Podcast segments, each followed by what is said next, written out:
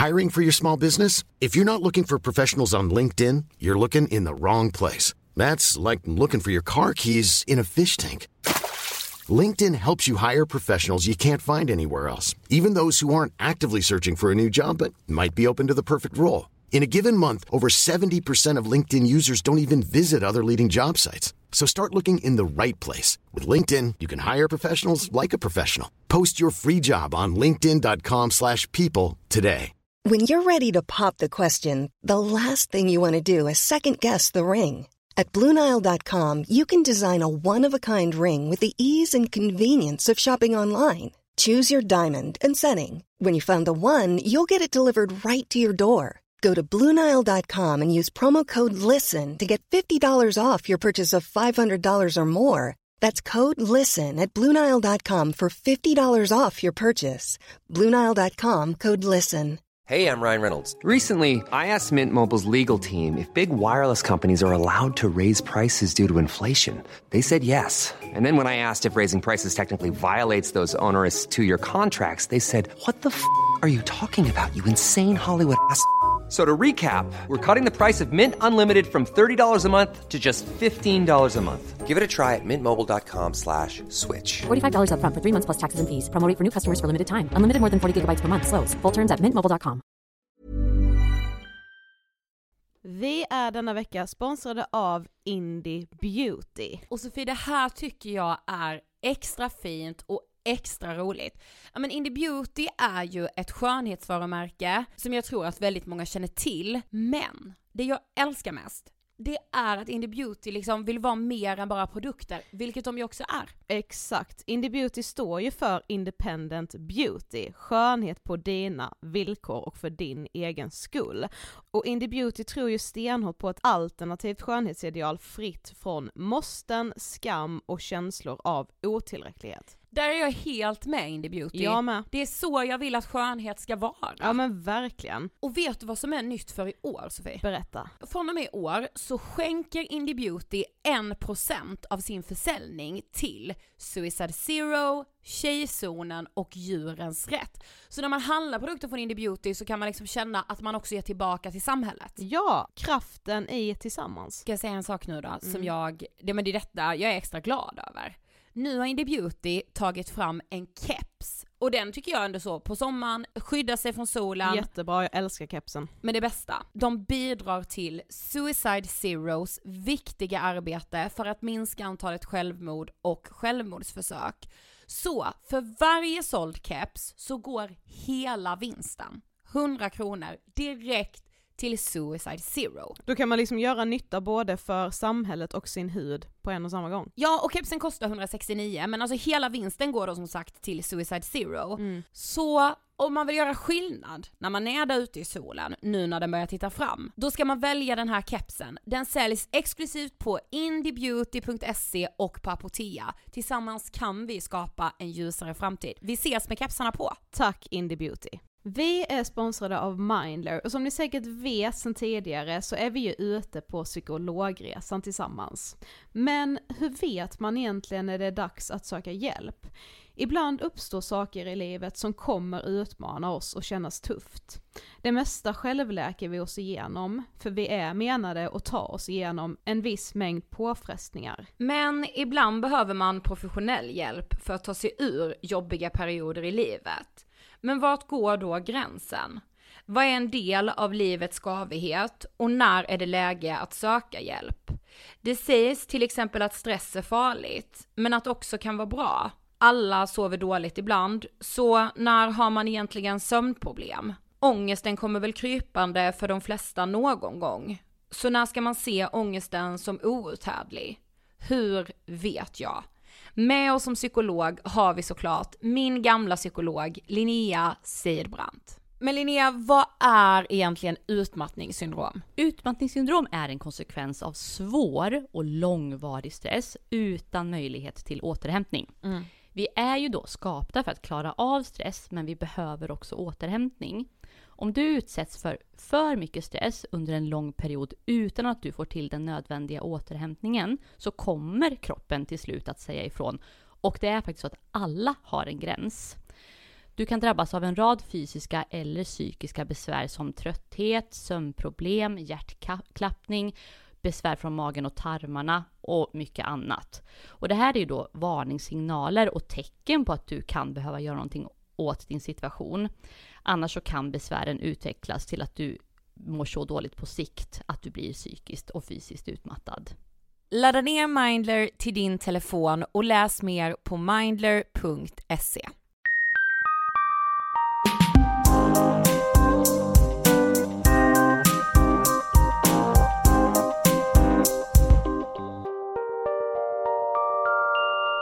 allihopa och hjärtligt välkomna till avsnitt 241 av Ångestpodden! Hej allesammans och välkomna! Jag ser inte dig. Nej men jag ser ju inte dig heller. Det känns lite opersonligt. Ja, typ som att vi pratar i telefon. Nej men du, alltså jag måste ju kasta mig in på en grej direkt. Ja. Och det är ju att det är första dagen med antidepressiva. Mm. Idag är första, alltså Sofia har tagit en halva. Du tog det i morse eller? Nej, igår, Jaha okej. Mm. innan läggdags. Mm. För jag har ju fått för mig att jag vill ta dem innan jag ska sova. Ja.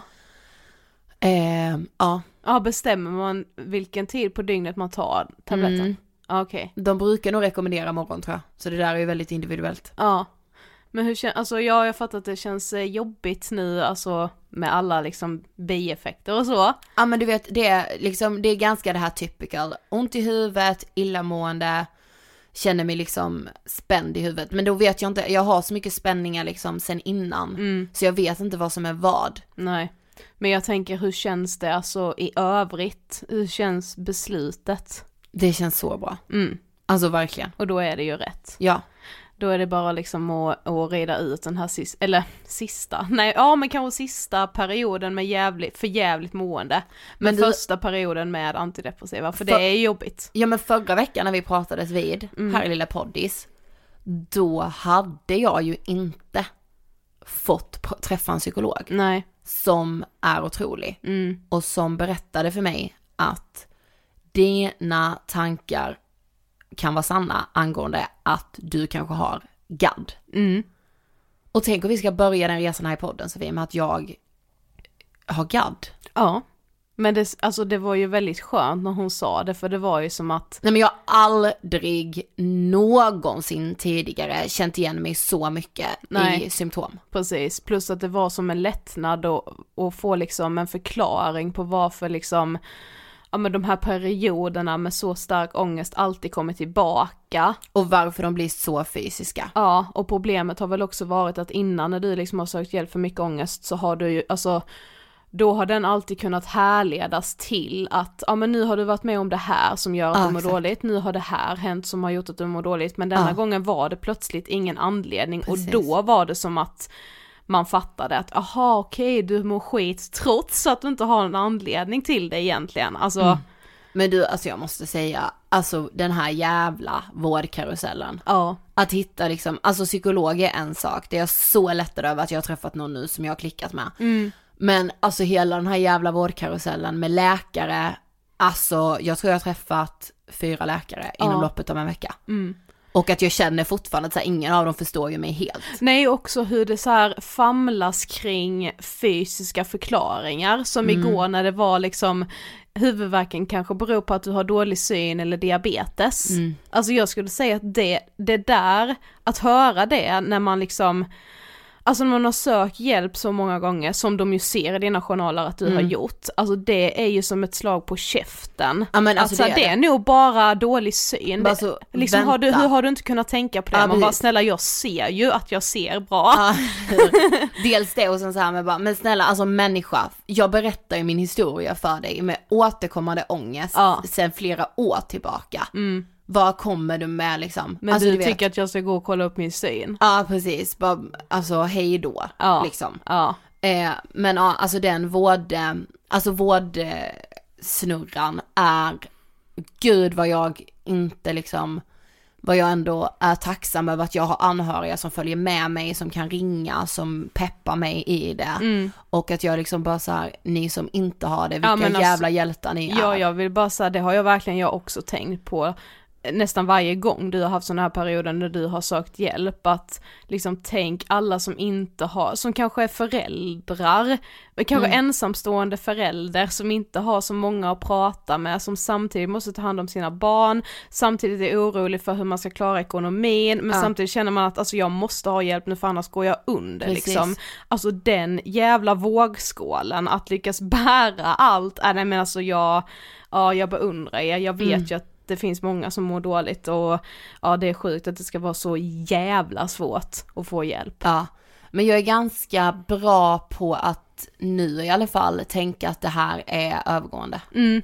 Att men det är så man måste tänka. Jag kommer absolut inte må så här alltid. Nej, jag har faktiskt tänkt mycket på, alltså vi är ju Justin Bieber-fans. Ja, Och Justin mår ju väldigt dåligt nu. mm. Har ju delat mycket av det på sin Instagram. Mm. Och han har också skrivit det så många gånger nu att så här, det är övergående, det är det man måste försöka luta sig mot när man Mm. vaknar ännu en dag och bara så här, ja det är skit idag också. Mm. Men att man, man försöker tänka då att så här, man kanske inte ska hela tiden bara luta sig mot att, ja men imorgon kanske det är bättre. Men man får tänka att för varje dag som går där det är skit så är man ett steg närmare den dagen när det inte kommer kännas ja skit längre. Alltså, det är liksom som en sorts nedräkning fast det är såklart svårt för man vet inte hur mycket man ska räkna ner men alltså det är ändå, ja, Men jag har också börjat skriva dagbok nu eh, varje dag. För Okej. att så här bara lite smått anteckna mitt mående, hur har det gått, har jag liksom, eh, vad har jag för symptom nu då på liksom antideppen ska jag börja med också skriva in. För att så här också kunna titta tillbaka och se enklare att så här, men där var det ju två dagar som var bättre. ja. Eller där var en förmiddag när det kändes lite enklare liksom. Mm. Ja för det är ju svårt också att känna när det är en eftermiddag som har varit lite bättre för att i stunden är man väl bara lättad men sen så blir det skit igen och då Ja. tänker man per automatik att det har varit skit hela tiden. Precis. Men man har ju haft ljusa stunder men de är ju så lätt, alltså så här, det dåliga måendet gör ju typ att man förtränger det bra. Mm, verkligen. Men Mm. jag är typ så, alltså det är så konstigt för igår sa jag det till min kille så här, jag bara, alltså det är så jävla skevt att det känns som att min hjärna är trött för Mm. att jag har så mycket spänningar så jag får, huvudvärken gör mig jävligt trött. Ja. Men jag har så mycket energi typ i mina ben. Mm. Alltså det säger jag bara gud jag gick så långt igår. För att jag bara såhär, men gud min kropp har jättemycket energi. Det är så himla konstigt. Mm. Okej, från det ena till det andra. Vi är ju denna vecka sponsrade av otroliga, fantastiska, älskvärda försäkringsbolaget Hedvig! Och detta är jag ju så glad för Sofie. Ja men jag också. Alltså den dagen jag bytte försäkring till Hedvig var det som att stenar lättade från mitt bröst. Mm. Eh, och vet du varför? Jo, för att äntligen fick jag ett försäkringsbolag som är på min sida. Ja och jag kände så när jag tecknade försäkring, hur, hur jäkla enkelt allting bara var. Ja, och du vet såhär moderniserat. Precis. Att faktiskt ha det i en app. Precis, och det var inget pappersarbete, man bara Nej. laddade ner appen och så var det liksom som en liten chattruta så chattade man ju då med Hedvig. Eh, och allting bara gick så enkelt. Ja men det jag också tycker är så himla tryggt med Hedvig, det är ju att jag vet att det är ett företag som bryr sig. Med tanke på, inte bara att de sponsrar oss, även om det såklart också säger sitt. För det jag också tänker på, det är ju det här med att Hedvig faktiskt är med och bidrar till en bättre värld. Ja precis. Genom att vid årets slut så summerar de alla pengar som inte har betalats ut i ersättning till oss som kunder. Och överskottet betalas sen ut till SOS Barnbyar eller Barncancerfonden. Det är du som väljer. Mm. De gör det helt enkelt enkelt för oss att vara snälla och knuffa samhället i rätt riktning. Och du Sofie, alltså det jag älskar den här veckan, det är ju att just nu är det ju liksom skolstart på Yes. väldigt, väldigt många platser runt om i landet. Ja. Och man kanske flyttar in i sin första lägenhet. Eh, det är väldigt, väldigt viktigt att ha en hemförsäkring då. Ja det får man inte glömma bort eller bortprioritera. Ja, och man kanske tänker så här, men okej, hur, hur löser jag det här? Lugn, vi löser det här tillsammans med Hedvig. Och vi har dessutom ett kanon-erbjudande. Yes. Detta är kanon. För just nu kan du få Hedvig helt fritt i tre månader. Nyp mig i armen, ja, ja vi skojar inte, detta är sant. Och då tänker ni så här, hur går det här till? Ni laddar ner Hedvig-appen. Efter det så använder ni kompiskoden ångestpodden när ni har fått ert prisförslag i appen. Och efter det så är det klart, nu har du dina gratis tre månader på Hedvig. Ja men snälla nån, det här är så härligt att vi kan ge det här Sofie. Om ni vill läsa mer om det här så kan ni gå in på hedvig.com angestpodden. Tack, älskade Hedvig. Och idag har vi med oss Ulla-Karin Nyberg! Okej Sofie, alltså lyssna på det här. Hon är ju då specialist i psykiatri, medicinsk doktor och suicidforskare. Mm, Nej men det, snälla, det är respekt. nej men Sofie hon är specialist Ja. i psykiatri. Jag måste ju säga att det här var så ärofyllt att vi fick slå oss ner med Ulla-Karin och prata framförallt suicid, men också liksom psykisk ohälsa i stort. Hon gillar ju inte att säga psykisk ohälsa, berättar hon ju nämligen för oss. Ja precis, och ni får höra varför i intervjun. Men eh, jag tycker inte vi ska liksom dra ut på det här. Den här intervjun är kanske bland det mest lärorika vi någonsin har släppt i Ångestpodden. Ja men jag satt hela tiden och bara ja, ja, Ja, ja, men du vet, jag fick typ, typ bita mig själv i tungan för att inte umma med hela tiden. Ja. Vi rullar intervjun med proffset Ulla-Karin Nyberg. Varsågoda! Hej Ulla-Karin och varmt välkommen till Ångestpodden. Tack. Vi sa ju det till dig nu innan vi satte på mikrofonerna, men vi tycker ju att du är så cool. Alltså det är en ära att ha dig här. Åh, och jag tycker detsamma om er. Jag har faktiskt längtat efter att få vara med. Och jag tänkte, ska jag inte få vara, vara med där? När, när ställer de frågan? Men för de som inte vet, vem är du? Ja, jag är psykiater och jag jobbar med självmordsfrågor. Och sen forskar jag om det och skriver böcker.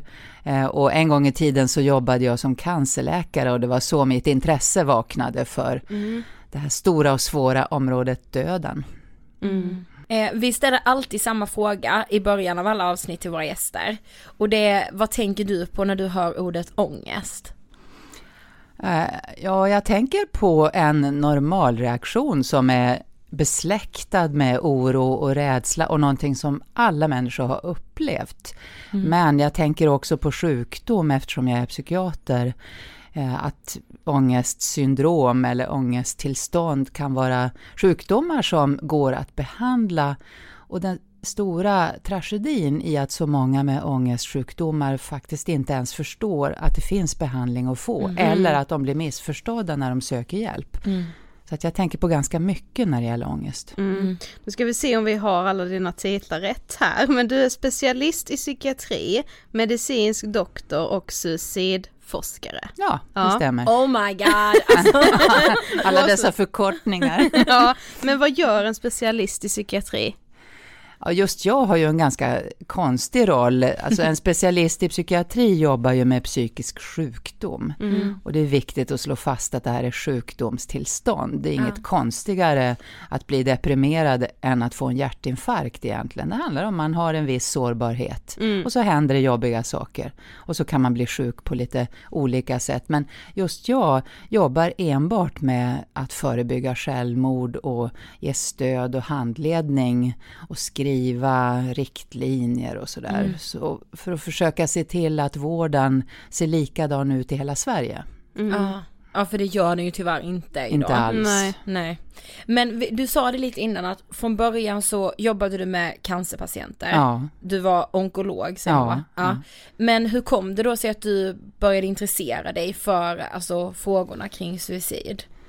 Alltså jag märkte ganska tidigt när jag var jätteung och hade mitt första vikariat på Radiumhemmet här i Stockholm att patienterna pratade med mig om andra saker eh, än vad de pratade med andra doktorer om. De tog o- ofta upp sånt här som handlade om döden, vad händer efter döden, eh, att jag vet att jag ska dö men jag är inte rädd, jag vill egentligen inte ha en behandling till, eh, men jag vågar inte säga nej lite mer existentiella frågor och då tänkte jag först, vad beror det här på? Och det beror nog på att jag är ganska orädd. Eh, och det kommer från när jag var liten, när jag var omgiven av vuxna som inte mådde så bra. Och snabbt insåg att jag kunde prata om det här. Så jag är orädd och jag är ganska nyfiken och intresserad. Eh, Och då upptäckte jag också vilket jättestort intresse det finns för att prata om det här som förenar oss alla. Livet å ena sidan och döden. Och sen när jag då valde att jobba inom psykiatrin så föll det sig helt naturligt att jobba med, med självmord. Mm. Men du har ju liksom ändå forskat på det här, men alltså vad är det egentligen som händer i hjärnan när man känner att man inte vill leva mer? Det är en jättebra fråga. Faktum är att vi påbörjar ett nytt stort forskningsprojekt nu på Karolinska institutet för att den människa, alltså man kan tänka att man inte orkar med sitt liv. Mm. Det har vi alla någon gång gjort. Mm. Om det blir värre än så här, då vill jag inte leva längre. Mm. Och man dör ju inte för att man tänker, tack och lov. Man nej, kan nej. tänka vad som helst mm. och det händer ingenting. Utan man dör ju av att man handlar, agerar. Och just det här, vad är det som skiljer människor som faktiskt går från tanke till handling Precis. från de som tänker men inte gör någonting. Mm. Och det finns mycket som skiljer rent biologiskt och det ska vi forska på nu i kombination med att vi ska hitta ett sätt att hjälpa de här personerna att välja någonting annat ja. än att försöka ta sitt liv när man, in, när man har det väldigt svårt. Mm. För man har det ju alltid svårt. Eh, det är inte så att man frivilligt väljer självmord som en utväg, Nej, utan det är ju en slags flykt. Mm. Väldigt effektiv tyvärr. Gud vad intressant. Alltså, tänk, alltså så, här, så det är liksom, det forskas på det just nu? Ja, vi börjar nu.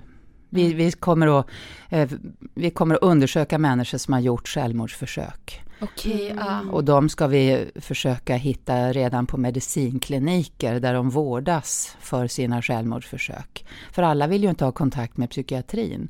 Nej. Men det går ju att få hjälp. Mm. Så att vi, vi förlorar väldigt många. Men är det liksom några speciella frågor ni kommer ställa till de här personerna då? Eller liksom hur går den här forskningen, hur går det till? Ja, vi kommer ta massor med prover. Ja. Mm. Vi kommer att undersöka anhöriga för det här med ärftligheten. Och mm. sen kommer vi att ställa väldigt många frågor som handlar om själva processen fram till självmordet. För att mm. det är en mm. lång process. Ja. De här människorna, de har ju kämpat länge med att lösa sina problem. Mm. Det finns en bok som heter Livskämpar och det ja. där glömmer man tycker jag när det gäller psykisk sjukdom, att man möter ju experter som har kämpat som sjutton för mm. att klara upp sitt liv ända tills det inte går längre. Mm. Eh, och de blir allt för sällan tillfrågade. Hur brukar du lösa dina problem? Vad är det som har hjälpt dig att orka? Vad var det som hände när du inte orkade? Mm. Sånt måste ju vi känna till. Mm. Man kan bli förvånad tycker jag som psykiater som jobbar med det här, eh, hur få frågor som ställs också i vården till de här experterna som är drabbade.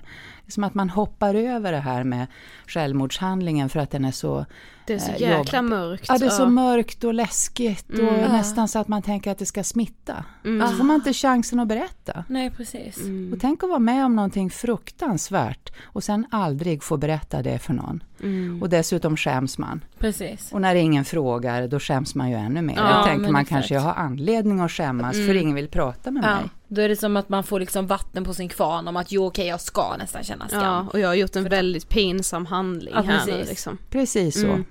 Men finns det liksom, alltså som alltså forskare, alltså så här, de mest effektiva sätten för att hantera självmordstankar? Eller är det väldigt, gener alltså, eller är det väldigt individuellt? Det är individuellt men det finns också generella eh, lärdomar och generella mm. saker man kan ha, ha nytta av och som man faktiskt kan lära sig. Till exempel det här med acceptans. Eh, att acceptera sig själv som, en hel, som den hela människa man är på gott och ont. Att om jag upplever ångest, om jag upplever livssmärta, om jag är rädd, om jag upplever hopplöshet så är det också en del av mig och man mm. kanske inte behöver kämpa så hårt för att bli av med det här. Utan mer att acceptera och ändå hitta någon slags balans mellan det som tynger och det som bär. Mm. För det är ofta mycket lättare att fylla på med det som bär än att avlägsna det som tynger. Mm. mm. För det kan handla om saker som faktiskt inte går eh, att lyfta bort, men det går att leva med det. Men så, så länge vi ser oss själva som förbättringsprojekt. Det finns ju människor som lever ett helt liv och aldrig är nöjda utan man ska hela tiden förbättra oh. sig själv. Mm. Och det är väldigt ångestskapande.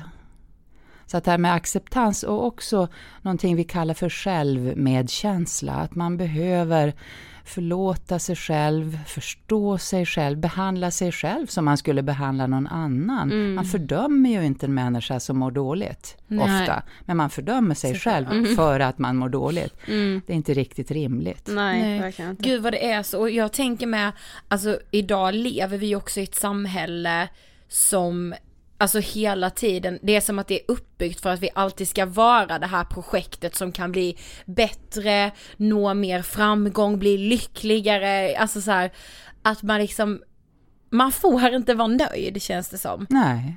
Och då, alltså jag förstår om man som, liksom när man redan mår dåligt, då bara kan känna en sån extrem liksom hopplöshet. Mm.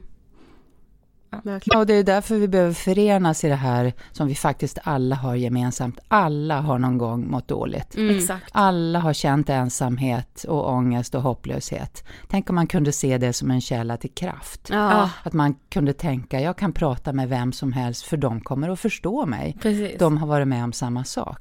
Istället backar man och tänker, inte jag. Och det är ju också för att det blir hotfullt, man blir rädd, det är ju inget konstigt. Men, men man måste öva sig på det här. Men hur ska man då som anhörig vara mot någon med självmordstankar?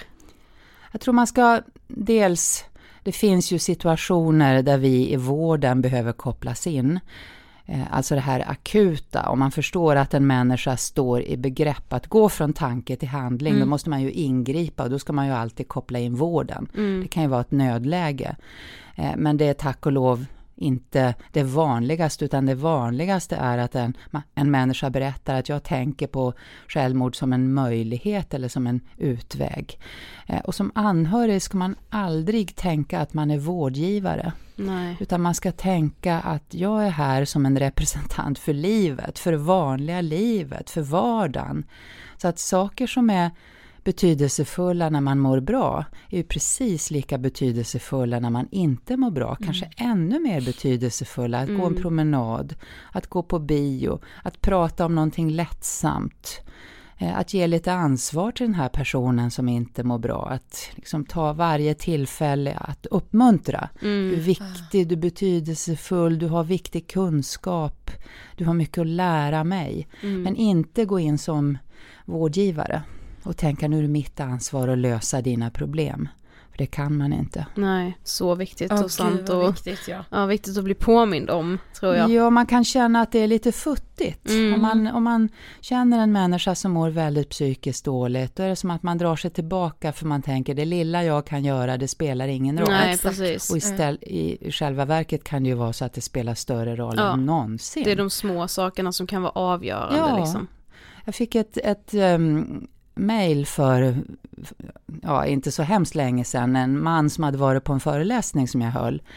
Eh, Och han, sa, han var inte vårdutbildad, men han sa att jag gick därifrån eh, med två nya lärdomar. Det ena det var man ska vara uppmärksam på hur ens medmänniskor mår. Och det andra är att det är bättre att göra något litet än att inte göra något alls. Och så mötte han en ung tjej på en bro när han var ute och gick. Och hon gick och grät och han tänkte inte så mycket på det. Men sen kom man att tänka på det här, att vara uppmärksam och att göra något litet. Så han vände sig om, då var hon på väg att klättra över broräcket. Så han kastade sig fram och fick tag på henne och larmade 112. Han räddade ju hennes liv genom Ja. en liten förändring. Mm.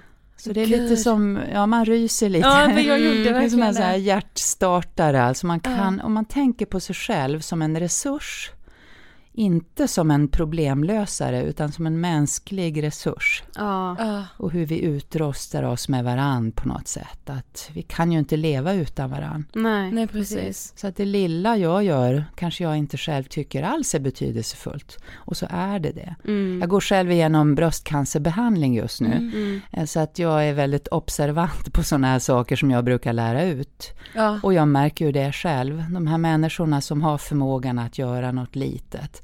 Att visa genuin medkänsla och närvaro. Det är Mm. det man minns. Ja. Precis. Ganska fantastiskt hur, hur, det, hur stor betydelse det kan få. Mm. Precis. Gud vad viktigt det är Mm. att liksom på något sätt försöka ha med sig i allt man Mm. gör. Eller i allt man liksom, var man än befinner sig tänker jag. Men Alltså finns det några, alltså så att säga så här, gemensamma nämnare, alltså hos de som har gjort ett självmordsförsök? Ja, det gör det. Det finns ganska många gemensamma nämnare. Det finns däremot aldrig en enkel förklaring. Mm. Eh, utan det är alltid komplext. Det är många olika saker som spelar in. Men i stort sett alla mår väldigt, väldigt psykiskt dåligt. Alltså man är nedstämd på olika sätt. Man kanske inte har en depressionsdiagnos, men, men just det här att fastna i nedstämdhet och mm. hopplöshet. Mm. Det kan bli farligt. Eh, många har gjort ett suicidförsök tidigare eh, eller skadat sig själv på något sätt. Och sen, sen kan det finnas olika saker. Man kan grubbla över sin sexuella identitet, man kan känna sig väldigt ensam, man kan ha erfarenhet av våld, mm, både mm. att ta emot våldsamma handlingar och att utöva dem själv. Eh, man kan ha en beroendeproblematik. Eh, så att det finns, det finns mycket, det är aldrig så att människor som mår bra tar sitt liv. Förluster mm. finns det. Och så ska man komma ihåg samtidigt att de flesta människor som är med om sådana här saker, de tar ju inte sitt liv.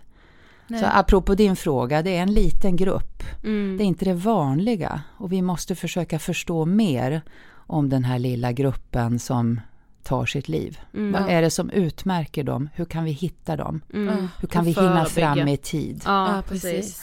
Men många som mår dåligt känner ju ofta en väldigt stark känsla av just den här hopplösheten som vi har varit inne lite på. Men hur ska man alltså hitta tillbaka till balansen i livet där hopplösheten inte tar över? Jag tror just att bara man är medveten om och det är ju inget bara med det, det här är ju svårt. Mm. Jag sitter ju inte här och delar ut några lätta råd, Nej. gör så här så kommer du att må bra. Men man kan börja, man kan börja jobba med det själv, att nu mår jag jättedåligt, jag känner stark hopplöshet. Och så kan man tänka, vad är det i den här situationen som brukar få mig att må lite bättre? Mm. Och då kanske man påminner sig själv om, jag brukar må lite bättre när jag pratar med min kompis, eller när jag klappar min katt, eller när jag går en promenad. Eh, och klarar jag inte det kanske jag kan be någon hjälpa mig. Eller jag brukar må lite bättre när jag har ätit. Mm. Jag brukar må lite bättre när jag sover. Alltså det är så man skapar balans. Ja. Så ingen quick fix, men medvetenhet. Mm. Och människor, det kan jag bli förvånad över. Jag frågar ofta, eh, vad har du för verktyg? Hur har du orkat fram till idag? Alltså vad har hjälpt dig att mm. orka mm. med de här svårigheterna fram till idag? Väldigt många människor är inte alls medvetna om det. Ja, jag vet inte, säger de. Eh, och så tvingar jag nästan fram att man sätter ord på vad man brukar göra och då kommer de här fantastiska sätten som människor har. Olika, olika sätt vi har att lösa våra problem. Och det behöver man formulera mm. inför sig själv och tillsammans med någon annan som bryr sig. Precis. Och så gör man lite mer av det. Jag hade en patient som berättade, jag träffade henne av en eh, tillfällighet för inte så länge sedan, och säger hon, Ulla-Karin, eh, du ställde den här frågan till mig, vad brukar du göra nu för att må lite bättre? Och då sa jag, ja jag brukar krama träd. Och, då sa, och jag skämdes lite över det för jag tyckte det var lite fånigt, sa hon. Men då sa du, ja men då kanske du ska krama träd lite oftare just nu när du mår så dåligt. Och då gjorde jag det och det hjälpte jättemycket. Oh. Så att det var väl no då gjorde jag ju ingenting mer än att ställa Nej. frågan. Oh. Och det, det sammanfattar nog rätt väl min, min eh, position. Jag gör inte så mycket, jag lyssnar och så hjälper jag människor att ställa viktiga frågor till sig själva mm. och lyfta fram det de redan gör och kanske förstärka det lite grann. Mm. Men jag tänkte på det du sa att när jag själv vet att jag har mått dåligt då, nu när jag liksom tänker själv, jag kan inte så på rak arm säga vad gjorde jag då? Alltså jag gick i terapi men i terapin fick jag verktyg, men vad var det? Alltså så här, och att det verkligen kan vara så värdefullt och viktigt att formulera. Har mm. du med, alltså har du tänkt Nej, men på också att, och att ha med sig också de här små sakerna som man kan vara stolt över sig själv ja, att man gör. Exakt. Det är ju det man är så dålig på att känna när man mår dåligt, att man känner sig liksom, ja ah, men den här hopplösheten och värdelös och bara, om jag gör ja. ingenting av nytta liksom, men, men vad är, vad är nytta? Nytta då egentligen? Det som gör nytta på riktigt är väl det som får en att fortsätta kämpa när mm. allt annat känns så hopplöst. Och det är ju verkligen en, en styrka man glömmer bort att man har, som alla har, men Ja. som man kanske inte vet att man ska plocka fram Ja, om man inte har alla. fått det här redskapet. Nej, men alla har det, men tänk om man då möter, när man mår som sämst, då möter man någon eh, som hjälper mig att se det här och så får man lite beröm. Ja, Vad bra precis. gjort! Vad, tänk att du har kommit på det alldeles själv. Ja. Eller kan jag få använda mig av det här när jag ska ge råd till någon annan patient? Eller nu har du lärt mig någonting viktigt. Precis. Alltså vi är lite dåliga ibland på att, på att eh, ge beröm Mm, och uppmuntra utifrån den kunskap vi möter. Mm, Ja. Många med, som mår psykiskt dåligt tycker att de blir mötta bara som en diagnos. Mm. Ja. Och jag har mött det så många gånger i vården att vi vet jättemycket om sjukdomen och nästan ingenting om människans liv. Nej. Min utgångspunkt är alltid att jag möter en kapabel och vettig människa. Och det jag inte förstår, det kan jag fråga om. Mm. Ja. Och det spelar ingen roll hur sjuk, hur sjuk man är, så är man alltid expert på sig och sitt. Om, om vi inte frågar om det i vården, då har vi missat något viktigt. Mm. Men alltså, vilken hjälp eller behandling skulle du säga är den mest effektiva om man har gjort ett suicidförsök? Dels måste man naturligtvis få behandling om man har en underliggande sjukdom, till exempel depression. Och då finns det ju många olika sätt att behandla depression. Eller om man har en ångest som är, som är ohanterlig eller ytterst plågsam som man inte orkar leva med, då måste man ju få behandling för det.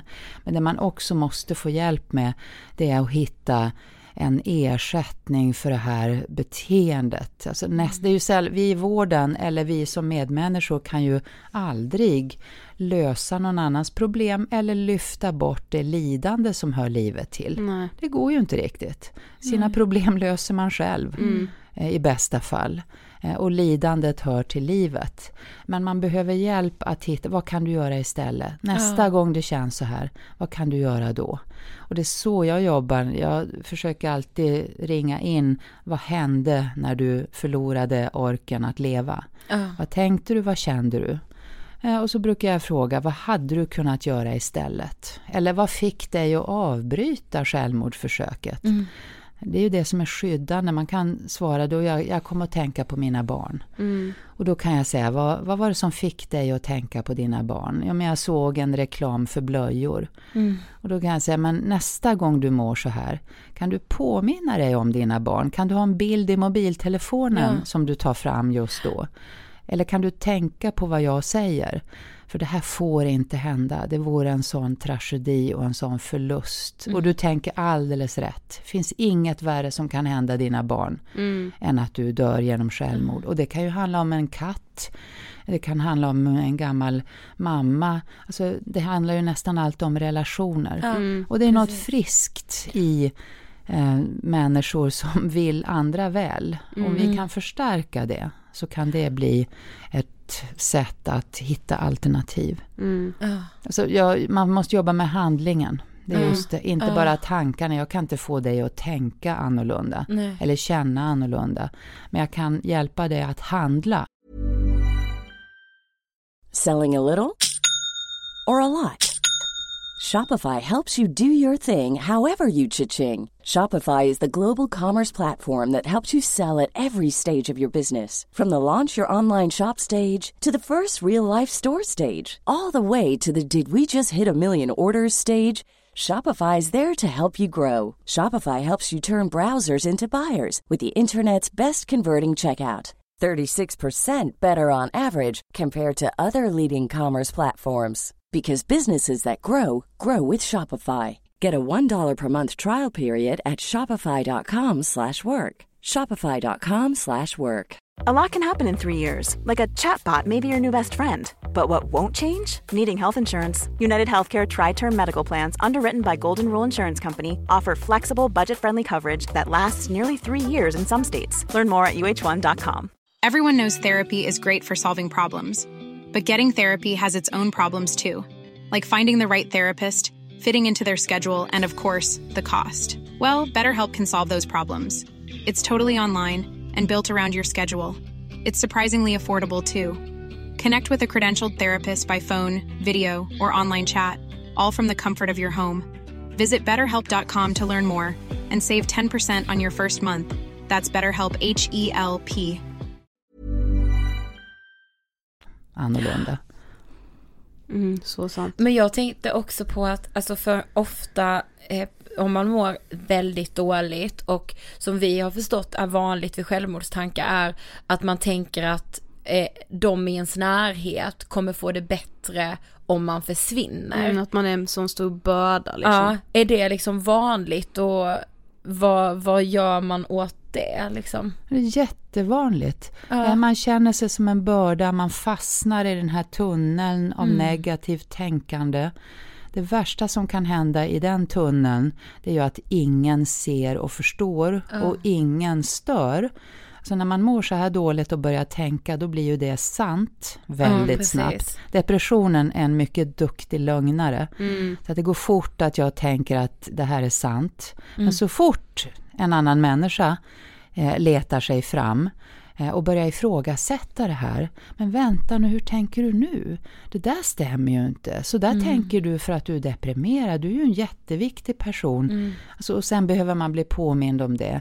Gång på gång på gång. Ja. Att du är viktig, du är betydelsefull, eh, du är klok, du har viktiga saker att förmedla. Mm. Så att egentligen det farligaste är att inte bli störd och tyvärr är det ju så att många människor saknar förmåga att själva berätta om det här. Mm. Och där får man också ha lite överseende med sig själv om man har haft oturen att en närstående Ja. eller en medmänniska tar sitt liv. Mm. Att man, vi kan ju bara agera utifrån det vi förstår. Ja. Vi kan liksom inte gissa oss till. Nej, och det är därför det är precis. så viktigt att prata och fråga. Ja men exakt.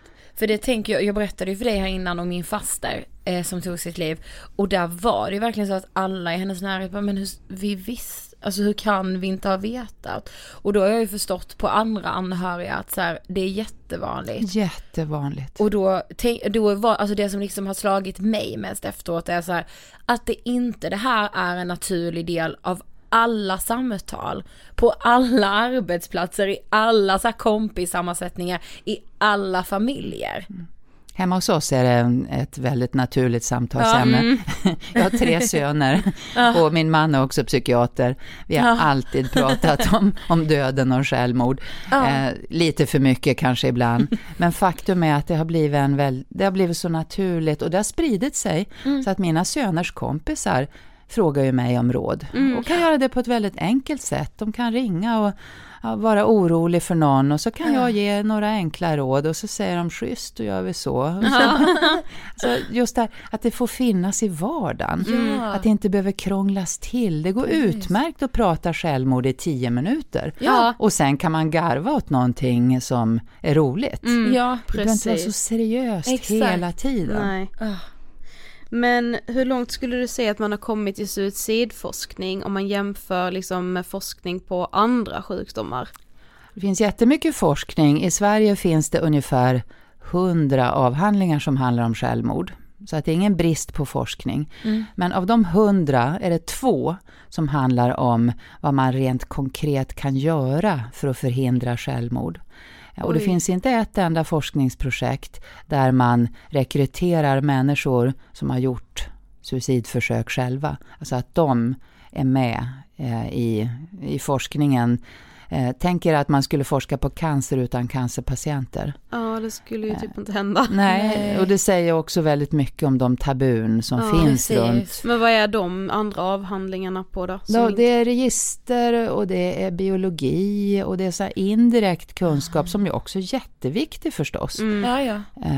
Men, Mm. men man Men kommer inte så aldrig... förebyggande kanske. Ja, förebygga. Och om man inte pratar med dem som själva har erfarenhet, då kommer det alltid att vara en viktig del av informationen som man missar. Ja, Jag lär mig ju, jag träffar ju väldigt många människor som är drabbade. Mm. Jag lär mig alltid något nytt, Mm. fast jag håller på så länge. Mm. Genom att prata, mm. Ja. genom att sitta kvar en stund, Ja. genom att vara lite så här nyfiket utforskande. Mm. Ja. Ja, men annars kommer ju alla avhandlingar se likadana ut om vi inte bjuder in dem som du säger är proffs på det, deras liv liksom, och deras Ja. känslor. Ja, vi, hade ju, vi forskade ju på alla föräldrar i Sverige som har mist ett barn i självmord Ja. mellan 2004 och 2007. Eh, min första doktorand hette Pernilla Omer och var eh, sjuksköterska. Eh, och när vi skulle söka tillstånd för den här väldigt etablerade forskningsmetoden som har använts i cancer, när det gäller dödlig cancer och dödlig ja, att man föder ett dött barn till exempel, ja. så sa alla nej till den här forskningen av väldigt konstiga skäl. Till exempel att man kan inte fråga föräldrar som har mist ett barn i självmord om de vill vara med i forskning. Därför att då riskerar man att väcka tankar på det döda barnet. Alltså att det skulle vara farligt att tänka och sen kan man ju ställa frågan, hur man, om man har mist sitt barn i självmord, hur ofta tänker man på det? Ja, varje dag. Ja, Resten precis. av sitt liv är, är ju bara, det troliga. Just det, ja. Ja, men exakt så. Ja, men just det, mitt barn tog livet ja. Oj, det vill jag inte bli påmind nej, om. Nej, så ring helt enkelt om det. Nej, precis. Gud, Dumma er som påminde mig om det. Liksom. Ja. Så att det finns, sen fick vi, vi överklagade gång på gång, vi fick göra det här och då visade det mm. sig att den här gruppen var ju mer motiverad mm. än alla andra.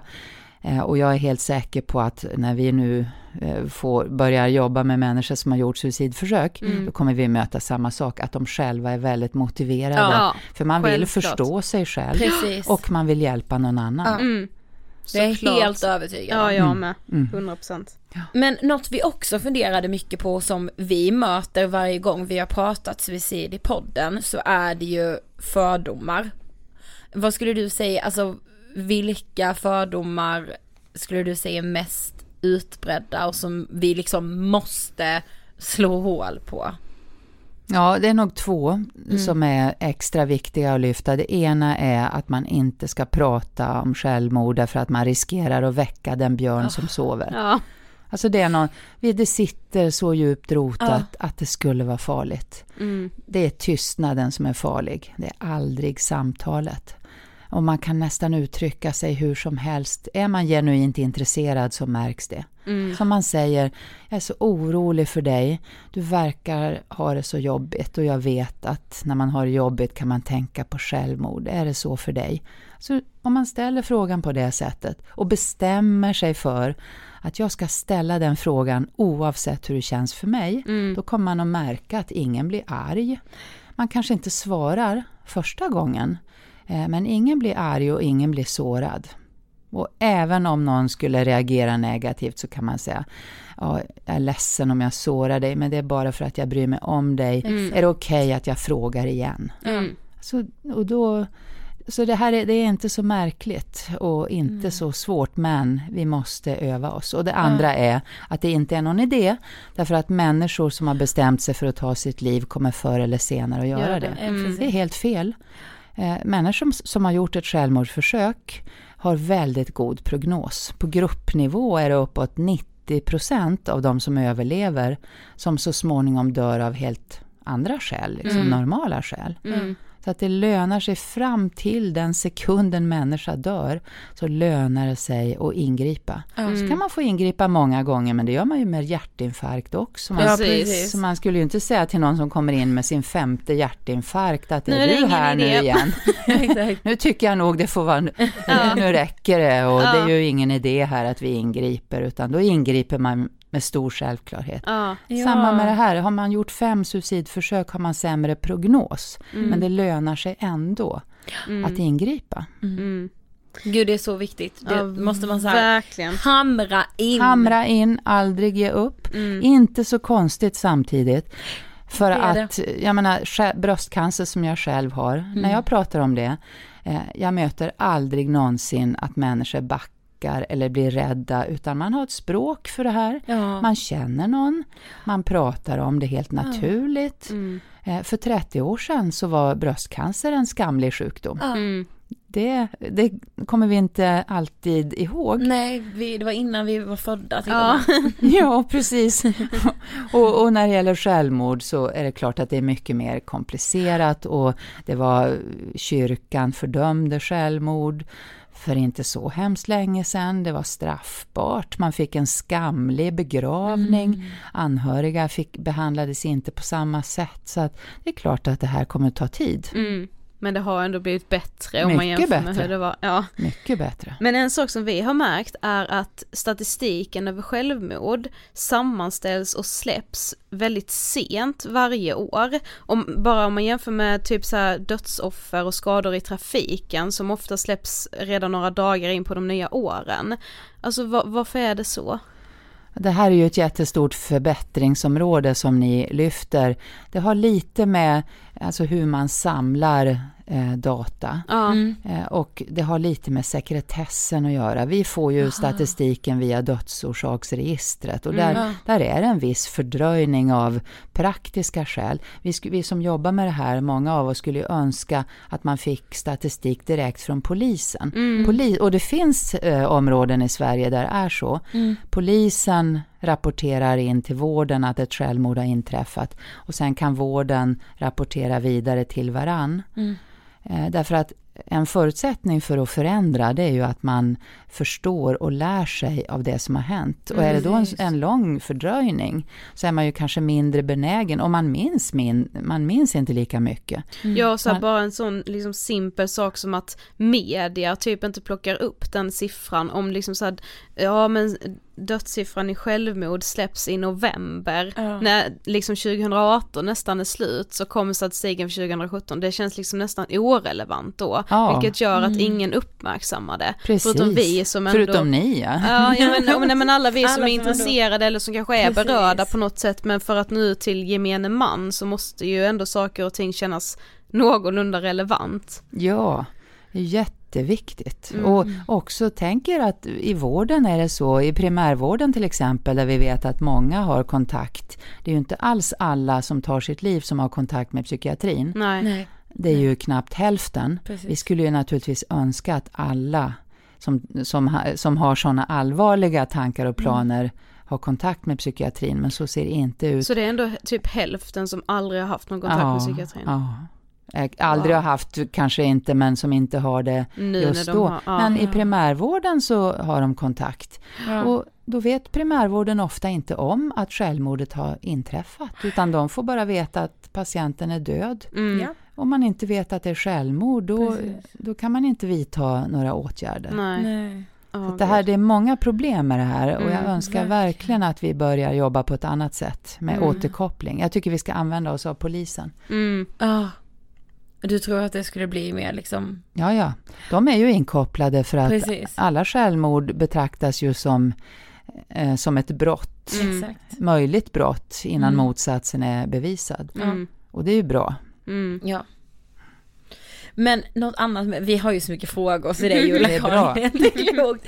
Men något som vi med har funderat mycket på, det är att alltså nästan dagligen läser man i media om hur den psykiska ohälsan ökar, främst bland unga. Men nu har vi också läst en del om att vissa hävdar att det bara är fler som vågar prata om sin psykiska ohälsa. Alltså hur ser det ut egentligen? Ökar psykisk ohälsa?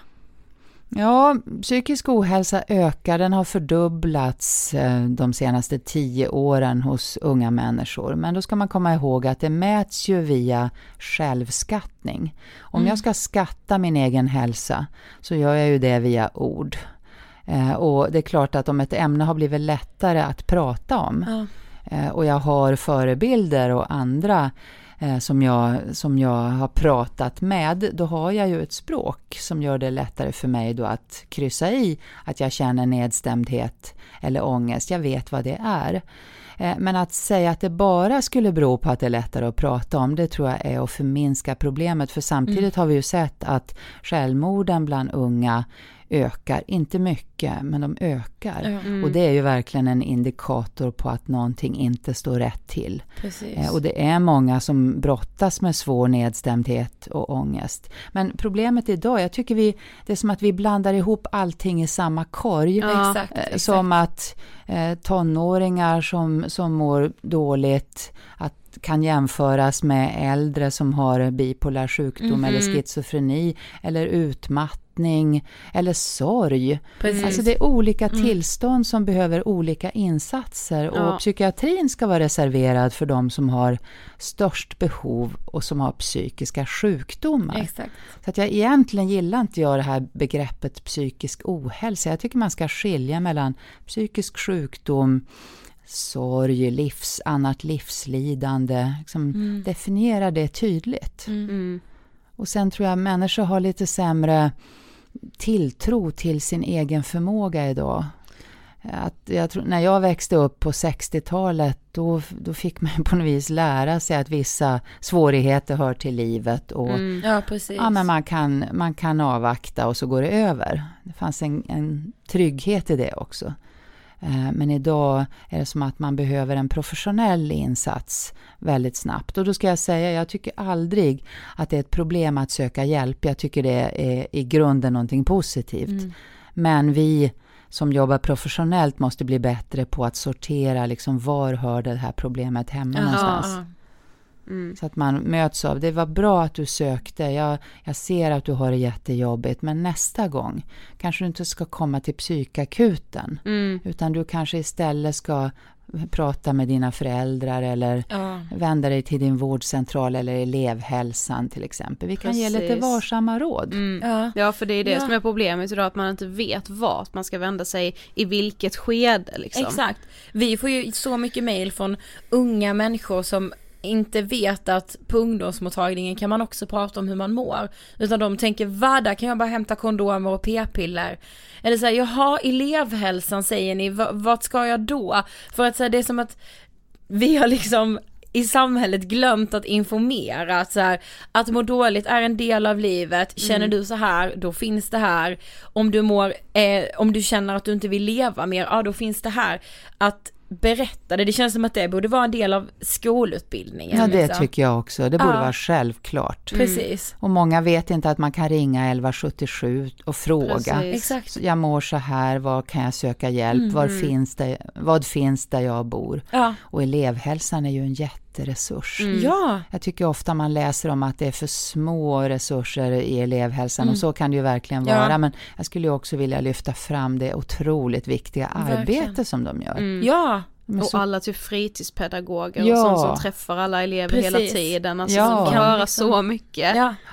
Ja. ja. Men vad har du själv för tankar om eh, livet och döden? Ja, eh, jag har nog, jag tänker nog, för det första är jag inte rädd för döden och det kanske är en förutsättning för mitt arbete. Jag har aldrig varit särskilt rädd. Så att jag är nyfiken på vad andra människor tänker händer efter döden och det jobbar jag ju med. Ja. Men själv tänker jag rätt lite på vad som händer efter döden. Det intresserar mig inte jättemycket utan det som händer i livet, det är det som intresserar mig. Jag, jag ser det lite grann som ett flöde, att man, man lever och så har man många människor omkring sig och sen har man någon annan som tar, tar över efter mig och i bästa fall är det några som minns mig och att man ska försöka göra så mycket gott som möjligt under den tid man lever och fylla sitt liv med så mycket mening som man kan. Mm. Men inte så, det handlar inte om prestation. Nej. Utan handlar mycket mer om, om närvaro. Att, jag tycker vi ska börja våga lita på vår egen närvaro. Att det, tänk om man hade inställningen att det spelar roll att du och jag sitter här och för det här samtalet. Det är viktigt. Jag finns för dig, du finns för mig. Vi delar någonting jätteviktigt. Eh, Och det betyder något. Mm. Ungefär som det här samtalet vi har nu. Mm, det betyder precis. något. Mm. Precis. Men det är som, vi är lite för ödmjuka ibland för vårt eget bästa. Ja. Ja, men, ja, vad gjorde du? Nej, jag gjorde ingenting, jag lyssnade bara. Ja. Mm. Vadå lyssnade Det bara? Ja, det är en förutsättning för exakt. samtalet. Ja. Verkligen. Ja, vi tänkte också, för när vi berättade att du skulle komma till podden så eh, sa vi till våra lyssnare att de skulle få ställa några frågor. Och alltså vi fick in jättemånga frågor så vi kommer absolut inte hinna med alla. Men vi tänkte ändå att vi skulle försöka ta några lyssnarfrågor. Och då kan jag börja med den här. Hur pratar jag med min vän om hens självmordsförsök på ett bra sätt? Eh, ja, för det första tror jag man, man måste ju anpassa sig efter den personens behov och vilja att prata. Så att det första är att visa att jag är intresserad och jag tål att du berättar för mig. Så att man säger, jag vill verkligen förstå. Eh, Och du ska veta att du kan prata med mig. Eh, Men man kanske ibland måste låta Ja, man måste låta den personen avgöra när det är rätt tillfälle. Och man måste vara lite tålmodig för att eh, man ska tänka på en person som har gjort självmordsförsök som någon som har varit med om något väldigt traumatiskt. Ja. Eh, Och det kan behövas lite tid innan man orkar prata om det. Så att man påminner. Du vet att du kan prata med mig när som helst om det här. Du vet att jag väldigt gärna vill prata om det som har hänt. Och sen behöver man inte krångla till det utan man kan prata med samma språk som man normalt sett pratar, Ja. pratar med. Mm. Man är inte För det- andra människor bara för att det här har hänt. Nej, Nej, precis. precis. För det kan jag med tro och tänka ibland att man liksom att man måste, åh man ska använda rätt termer och man ska liksom lägga Inte fram trampa på det. tårna, inte Nej, trampa precis. på tårna liksom. Och så här, då tror jag vi krånglar till det. det, alltså gud vad det var bra. Ja. Att så här, Använd samma ja, samtals... som så här, vi är inga andra människor. Nej. Utan att man bara försöker så här, precis som att man pratar om någonting annat, jobbigt kanske, så pratar man också om det här. Mm. Och man kan alltid, om den personen, eller om man själv känner sig osäker, Ja. då kan man ju fråga personen som, är, som har varit med om det här, hur vill du att vi pratar Ja, om det mm. här? Hur skulle du önska att jag betedde mig? Vad, vi, vad behöver du av oss? Mm. För det möter jag också så ofta, att det är som att man tror att man måste gissa sig till hur man ska göra på en arbetsplats, till exempel när en arbetskamrat har varit med om något svårt. Mm. Då pratar man jättemycket innan den här personen kommer tillbaka. Ja. Eh, hur ska vi göra nu? Och så kommer personen tillbaka och så blir det tyst. Ja, Istället för stelt. att fråga, Ja. hur vill du att vi gör? Vi bryr oss så mycket om dig, vi är så glada att du är här, Mm. vi vill så gärna att det ska bli bra. Hur vill du att vi gör? Är det Mm. okej att vi skrattar? Ja. Är det okej att vi är som vanligt? Mm. Är det okej att vi frågar? Och då kommer vissa att säga ja, självklart. Och någon annan kommer att säga nej, jag vill inte det. För när jag är på jobbet då vill jag att det handlar om jobbet. Vi är olika. Precis. Så att gissa så lite som möjligt. Ja. Hur hjälper man någon som inte vill bli hjälpt, som inte litar på psykiatrin och psykologer? Ja, det där är ju också tyvärr vanligt att man har förlorat sin tillit. Och ibland är det också så att man, man ger psykiatrin eller psykologer eller psykiatriker en chans. Det gör man ju inte med diabetes. Om man, skulle gå, om man har diabetes och går till en diabetesmottagning och får ett dåligt bemötande, då skulle man inte tänka, nej, diabetesvård är nog ingenting för mig. Utan då är är det självklart att man stannar kvar. Och det skulle jag vilja uppmana alla, man ska inte ge sig. Eh, utan blir det dåligt så ska man kräva att eh, få bättre hjälp eller få byta vårdkontakt. Och man kan läsa patientlagen som finns förkortad på 1177. För som patient har man väldigt stora rättigheter och har man lite kunskap i botten så är det lättare, Lättare, att ställa mm, krav. precis. Men om man, det är inte heller konstigt eller ovanligt att man tackar nej till hjälp eller säger att nej men det där är inget för mig. Och då står man bredvid då tycker jag då ska man utrusta sig med stort tålamod. Och tänka jag, jag ska nu ägna mig åt lite motivationsarbete. Och så, och så säger man ja men jag är väldigt orolig jag ser att du mår dåligt. Det är klart jag får respektera att du inte vill ha hjälp men är det okej att jag frågar igen? Eh, jag beställer gärna en tid jag följer gärna med dig. Eh, och du har rätt att få hjälp, kom ihåg det. Lite så. Mm. Så kanske man måste ha ett lite längre perspektiv. Men att stå kvar, Mm. stå ut med att personen inte vill. Ja. För nästan alla är ju ambivalenta, det är inte heller så konstigt. Nej, precis. Ja, någon annan skriver, tror du att personen som utför ett självmordsförsök är medveten i sinnet om vad hen gör?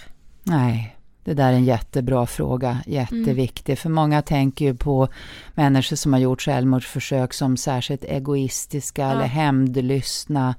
Och det vet vi faktiskt att när man går från tanke till handling, då befinner man sig i någon slags kaotiskt läge där man saknar förmåga att se konsekvenser för andra. Man förstår inte vad min handling gör med någon annan, utan man är helt fast i sin egen bubbla.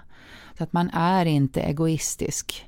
Eh, det kan verka som att man hämnas, men det är inte det det handlar om, utan man gör någonting i desperation. Vi kallar ju självmord idag med en modern term för psykologiskt olycksfall. Precis. Just för att man inte är medveten. Och är man ung eh, så är det ju särskilt viktigt att komma ihåg det här. Man har rätt dålig koll på konsekvenser. Ja, man kanske exakt. inte ens förstår att man om man är död så är man borta för alltid, man kommer inte tillbaka. Mm. Och det är också en sån här gräns som det är viktigt att vi pratar om. Ja. Om du gör så där, då kommer du aldrig tillbaka, då är du borta för alltid. Det säger jag ofta. Men livet finns ju här. Mm. Eh, och så försöker vi komma överens om att du ska leva lite till och Mm. jag hjälper dig. Så, så det är också ett skäl att prata öppet om det här. Mm. Ja, verkligen.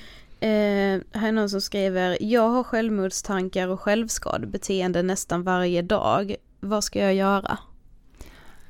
Då, då lider du. Det är någonting som eh, man gör för att man har det svårt. Alltså det van, den vanligaste orsaken till självskadebeteende det är att man försöker reglera sina känslor på något sätt. Man Mm. står inte ut och då avleder man sin ångest till exempel genom att skada sig. Och då måste man be om hjälp. Man måste hitta en vuxen man Mm. litar på att prata med. Och man behöver professionell hjälp. Om man skadar sig och tänker på självmord varje dag då ska man se på det som ett allvarligt tillstånd där det finns jättebra hjälp att få. Mm. Så sök hjälp. Eh, någon annan skriver, hur berättar man om sina tankar på att ta sitt liv? Ja, man, man behöver ju ord. eh, Och det, man kan behöva öva sig lite eh, för att hitta rätt ord så att, det, blir, så att det känns rätt för mig. Men det är samma svar egentligen som eh, i, när det gäller hur man frågar. Ja. Att man behöver inte krångla till det utan man kan säga jag har det jättejobbigt, jättekämpigt. Jag vet inte om jag orkar leva. Eh, Och då kommer man också att möta andra som har tänkt likadant. Eh, Men, men just att se på det som ett tillstånd där eh, man, man ska försöka förmedla den svåra känslan som ligger bakom. Ja. Att jag har det jättejobbigt. Och det är så jobbigt att jag inte orkar med mitt liv. Det är viktigt att man säger det, för ofta när vi berättar saker så förminskar vi ju. Vi vill inte störa riktigt. Och så gör vi det till lite mindre, någonting lite mindre allvarligt. Ja. Och möter man då någon som inte verkar särskilt intresserad, då är det stor risk att man behåller det för sig själv och så fortsätter man inte att prata. Så att berätta att det är allvarligt. Mm. Ja. Okej, sista här nu då som jag, du har typ redan svarat på det men jag tycker den är viktig ändå. Finns det fall av suicidbenägna som är bortom räddning, där den sjuka alltså inte kan bli frisk? Nej, bortom räddning är man aldrig. Och har man jobbat länge inom psykiatrin och inom vården så möter man hela tiden mirakel. Alltså jag har mött människor som har varit självmordsbenägna och gjort en massa självmordsförsök och så händer någonting i livet och så bestämmer man sig för att nu ska jag vända. Nu ska jag börja leva på ett annat sätt. Så att det finns ingenting som heter bortom räddning. Alla kan räddas. Eh, Men det handlar också om att man ska ha turen att möta rätt person vid rätt tillfälle. Och idag är det så vanligt att vi inte hinner fram i tid därför att det går så fort. Så att det är ett råd så där man, om man tänker på självmord så ska man inte sitta ensam och läsa på på nätet. Och man ska inte söka sig till de som tänker likadant, för då kan det förstärkas. Ja. Utan man ska istället söka sig till sidor där det står hur man kan få hjälp och där Ja. man läser om människor som har klarat upp den här situationen. Det är farligt att förstärka sina självmordstankar. Där behöver man, man behöver störa sig själv lite grann med ett annat perspektiv som ger hopp. Mm. Ja. Okej, då har vi kommit till sista frågan. Vad inspirerar dig? Ja, det är, det är lätt att svara på. Det är alla mina möten med människor där vi pratar om viktiga saker. För det är fördelen med det här. Pratar man om viktiga frågor, rensar man bort det här ytliga och oväsentliga som vi fyller våra liv med, då kommer man varann väldigt nära. Ja. Det blir på riktigt. Mm. Och då lär man känna sig själv och man lär känna andra. Mm. Så att eh, det är det här att komma nära och lära mig nytt. Mm. Det inspirerar mig. Tusen tack för att du ville gästa Ångestpodden. Tack snälla. Yes. Ja, jag måste säga nu när jag har mått dåligt en Mm. period, Mm. så alltså det här avsnittet hjälpte mig så, så, så himla mycket Mm. i att liksom känna hopp. Mm. Eh, och ja men det hjälpte mig nog också lite liksom med mina tankar kring min fastes självmord. Precis, jag tänker också, alltså i, som i mitt fall, att man när man är liksom anhörig eller nära vän till någon som mår väldigt dåligt, just det här som vi pratar om att inte liksom bli den som vårdar någon, men hur viktigt det är att liksom bara lyssna, försöka liksom, alltså att försöka ställa frågor som gör att Ja men som du då i detta fallet fattar själv v- när du har haft en bra dag till exempel. Alltså att, Mm. att jag kanske sk- kan liksom ställa en fråga, men om jag märker att idag har det varit lite bättre, då kan jag ställa frågan, hur har du känt dig idag? För då kanske det är du själv som säger, jo men idag har det ju faktiskt varit lite bättre. Att då är det liksom från dig själv det Mm. kommer. Jag tror det är så himla viktigt att ha med sig det att man inte behöver vara den som bara, "Ja, men ser du nu har det varit jättebra idag, wow wow wow! Nej, alltså så här att bara liksom försöka våga ställa frågor och eh, inte vara rädd alltid för svaren heller. Och sen med Sofie, alltså förstår du hur viktigt det är att prata om självmord? Ja, jätteviktigt. Alltså, tänker att vi gör det så lite. Mm. Och att också påminna sig själv om, det gjorde vi ju faktiskt redan förra veckan Ja. i podden, men just det här som Ulla-Karin också säger, att försöka påminna sig själv om vad man har i livet, att vara tacksam och glad över. Ja, verkligen. Eh, som den här kvinnan som liksom hade, när Ulla-Karin hade frågat, men vad gör du när du behöver må bra? Ja men då kramar jag träd. Ja men då kanske du ska krama träd lite oftare just nu. Ja, alltså det är bara så simpla saker som kan få en att må så mycket bättre. Ja. Och ingenting är rätt och fel där, man måste lyssna liksom på vad man själv mår bättre av, inte vad någon annan säger att den mår bättre av, för det kan vara helt olika från person till person. Ja, men tusen tack Ulla-Karin för att du kommer gästa Ångestpodden. Jag vill verkligen att du kommer tillbaka. Ja, du är hjärtligt välkommen när som helst. Sofie, nu när det liksom går mot höst, Ja. då känner jag att jag vill slå ett extra slag för vår Facebookgrupp. Ja, den... Ångestpodden, vi pratar vidare. Exakt, där kan man prata av sig om eh, diverse, vi har lite kontrollfrågor så svara gärna på dem innan ni kan bli godkända för Ja. att få vara med i gruppen, det är Ja, för allas måste. säkerhet och allas Ni måste bästa. svara på dem, Yes. annars så blir man inte godkänd. Eh, jag vill också slå ett slag för vår älskade bok, Vi borde Åh. vara lyckliga. Den finns att köpa på Bokus, Adlibris, Akademibokhandeln och i de flesta mindre bokhandlar runt Det om i finns- landet. Om man vill ha den signerad finns det några ex på Bokus kvar som är signerade. Och sen finns det ju också på bibliotek, många skolbibliotek har jag sett som faktiskt har fått in den. Ja det är gåshud varje gång. Ja det är gåshud när man ser att den är utlånad, då tänker jag undra vad den är nu. Ja, vår Ja. lilla bok. Fantastiskt. Helt otroligt. Yes. Vi kommer att höras nästa vecka. Ja det gör vi. Ha det bäst tills dess. Puss puss, hej då!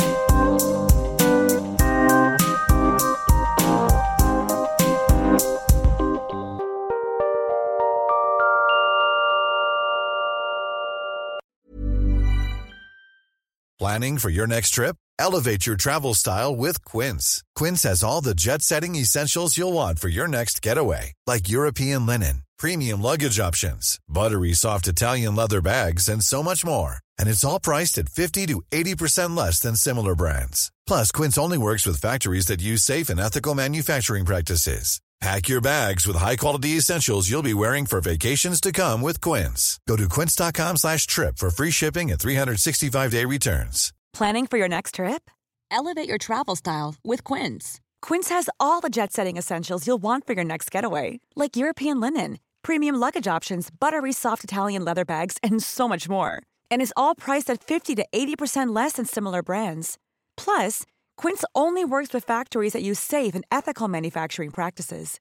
Pack your bags with high-quality essentials you'll be wearing for vacations to come with Quince. Go to quince.com slash pack for free shipping and 365-day returns. Imagine the softest sheets you've ever felt. Now imagine them getting even softer over time. That's what you'll feel with Bowl and Branch's organic cotton sheets. In a recent customer survey, 96% replied that Bowl and Branch sheets get softer with every wash. Start getting your best night's sleep in these sheets that get softer and softer for years to come. Try their sheets with a 30-night guarantee. Plus, get 15% off your first order at bowlandbranch.com. Code BUTTERY. Exclusions apply. See site for details.